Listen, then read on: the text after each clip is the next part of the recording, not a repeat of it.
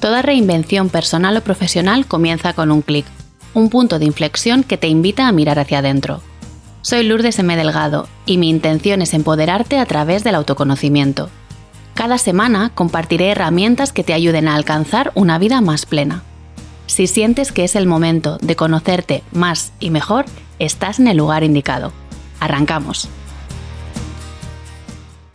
El 70% de los trabajadores ha sufrido alguna vez el famoso síndrome del impostor, según un estudio de nombre impronunciable que te dejaré en las notas de este episodio. Ese mismo estudio desveló que los hombres tenían un 18% menos de probabilidades de sufrir el citado síndrome, que dos tercios de las mujeres afirmaban haberlo experimentado y que las críticas son la principal causa por las que las mujeres se ven a sí mismas como un fraude una de cada cuatro admitió que los juicios de los otros minaban su seguridad. Buenos días, buenas tardes, buenas noches. ¿Qué tal? ¿Cómo estás? De corazón espero y deseo que estés bien. Fíjate que con la cantidad de podcasts buenísimos que podrías estar escuchando en este momento, has decidido escuchar este. No sé si me escuchas mientras haces ejercicio, conduces, paseas a tu perrete o cocinas, o simplemente me tienes de fondo cuando estás trabajando o haces cosas en casa para sentirte un poquito más acompañada, como hace mi hermano. Sea como sea, quiero agradecerte el rato que vamos a pasar juntas. Estarás de acuerdo conmigo en que los datos a los que me acabo de referir son cuanto menos alarmantes o por lo menos desde mi punto de vista. Además, si lees este estudio, este documento, la cosa no mejora. En ese mismo estudio se revela que una de cada cinco mujeres admitió que tener que pedir ayuda también les hacía dudar de sus propias capacidades. Y no hace tanto de este estudio, es de 2011. En apenas 11 años sigo, sigo encontrándome con un alto porcentaje de mujeres a las que acompaño que dicen sufrir el dichoso síndrome del impostor o de la impostora. Y yo misma he afirmado en más de una ocasión, más de las que quisiera reconocer, que me he sentido un auténtico fraude. Sin embargo, hace relativamente pocos meses he sabido que tendemos a confundir el síndrome del impostor o de la impostora con la voz crítica interna.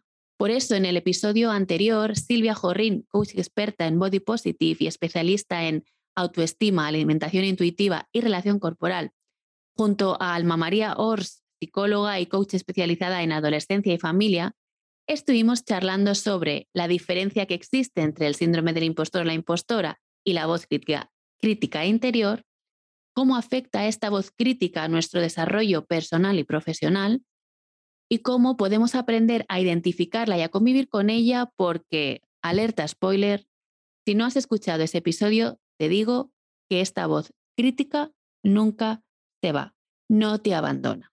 A raíz de esta entrevista que te comento y que si no has escuchado te dejo en las notas del podcast y aprovechando la confianza que tengo con Alma y con Silvia, por no decir que le eché todo el morro que pude y más en el buen sentido de la expresión, que no es que yo sea una cara dura precisamente, pero entiéndeme, les hice una propuesta indecente y les, les pregunté si podían hacer el taller de la voz crítica interior al que yo ya había asistido unas semanas antes con las chicas del Club Gaia. Desde aquí quiero agradecer públicamente su sí inmediato, su compromiso y todo el material que me han hecho llegar para que yo pueda compartir lo que tengo que contarte hoy. Así que si estás escuchando este episodio antes del 30 de abril del 2020, puedes apuntarte al Club Gaia, elegir la opción grupal y venirte al taller por menos de 10 euros. En el episodio de hoy voy a compartir contigo seis claves para que aprendas a convivir con tu voz crítica interior, porque, como te decía, de nada sirve que te pelees con ella o que la ataques. Forma parte de ti y siempre te va a acompañar. La primera clave ya te la he dado. Aceptar que no te puedes deshacer de ella, que es una parte de ti y que no se va a ir nunca, jamás de los jamases. Por lo tanto, deja de pelearte con ella. Abandona la lucha, amiga. Mm, depón las armas. La clave número dos es y me siento un poco maestro Owie de Kung Fu Panda, esta peli mm, de animación. ¿Sabes cuál te digo? Bueno, decía que la clave número dos es aprende a identificarla y a escucharla. ¿Cómo es tu voz crítica interna? ¿Qué te dice? ¿Qué palabras usa? ¿En qué tono se comunica contigo? Por lo general es una voz dura un pelín hijoputesca si me lo permites, que aparentemente siempre tiene razón, que sus argumentos se basan en juicios, en opiniones subjetivas, en lugar de basarse o apoyarse en hechos demostrables, verificables, y que habla en términos de blanco o negro, todo o nada. Yo creo que es una drama queen, esta voz interior nuestra, ¿sí o no? Clave número 3. Entiende su motivación. Mira, en una formación sobre comunicación y oratoria que he, terminado de cursar hace, hace poquito, uno de los profes era Fernando Tobías, autor del libro que hace el mando de la tele en la nevera y un crack en esto del mindfulness y la atención plena. La cosa es que en la clase nos propuso hacer una serie de ejercicios que, dicho sea de paso, yo no había hecho nunca antes, con la intención de conectarnos con el momento presente, con el aquí y con el ahora. ¿Te puedes creer que todos los allí presentes alucinamos pepinillos porque durante unos segundos habíamos conseguido no pensar en nada? Cero pensamientos en la mente. Silencio absoluto. ¿Por qué te cuento esto? Porque estoy casi segura, lo veo en sesiones día sí, día casi también, que estás hasta el moño de esa voz interior tuya, de ese ruido mental que parece que te secuestra en determinados momentos, pero nunca o casi nunca me atrevería a decir que te preguntas, ¿para qué tienes una voz crítica interna.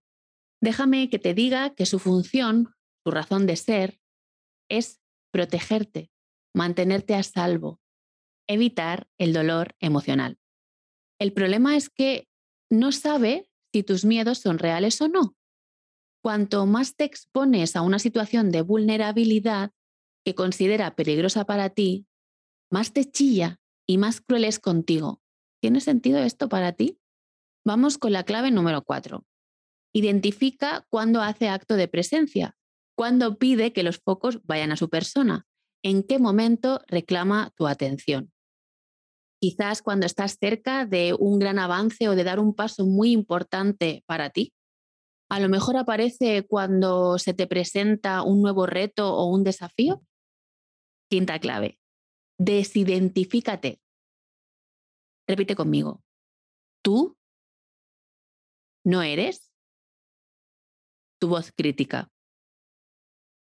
Tú no eres tu voz crítica. Como dicen Silvia y Alma, eres la persona que se siente perpleja o desanimada cuando la cree. Tú eres la persona consciente de la voz crítica, la que intenta comprenderla, trabajar con ella. Eres quien está escuchando la crítica, pero la crítica no es tu núcleo. Tu núcleo es tu yo, es tu esencia. Sexta y última clave. No permitas que tome los mandos de la nave y marque la dirección a seguir. Llegados a este punto, a lo mejor piensas algo parecido a esto, ¿no? Ya, Lourdes, qué graciosa que eres. Esto es lo que estoy esperando desde el minuto uno del podcast, que me digas cómo hacerlo. El objetivo es ser capaz de escuchar la voz crítica interior sin dejar que determine tus decisiones. Para ello te recomiendo que la nombres, que crees un personaje para tu crítica interna. Si has escuchado el episodio anterior, sabrás que la mía empezó siendo la señorita Rottenmeier y que ha evolucionado a Miranda Priestley, interpretada por Meryl Streep en la peli El diablo se viste de Prada y hace de una jefa diabólica de una prestigiosa revista de moda en esta peli que te cuento. Es una tía déspota, cruel, que mira por encima del hombro, que trata a los demás con desprecio, tiene una vida personal de mierda, pero jamás permite que le afecte en lo profesional siempre implacable, con un gesto serio, altivo y sería capaz de pisar la cabeza a su madre con tal de cumplir sus objetivos. Y la frase con la que me tortura a modo de disco rayado es, te van a dar cuenta que tampoco eres para tanto y te van a dejar de querer. Eso no es cruel, Miranda Priestley conmigo.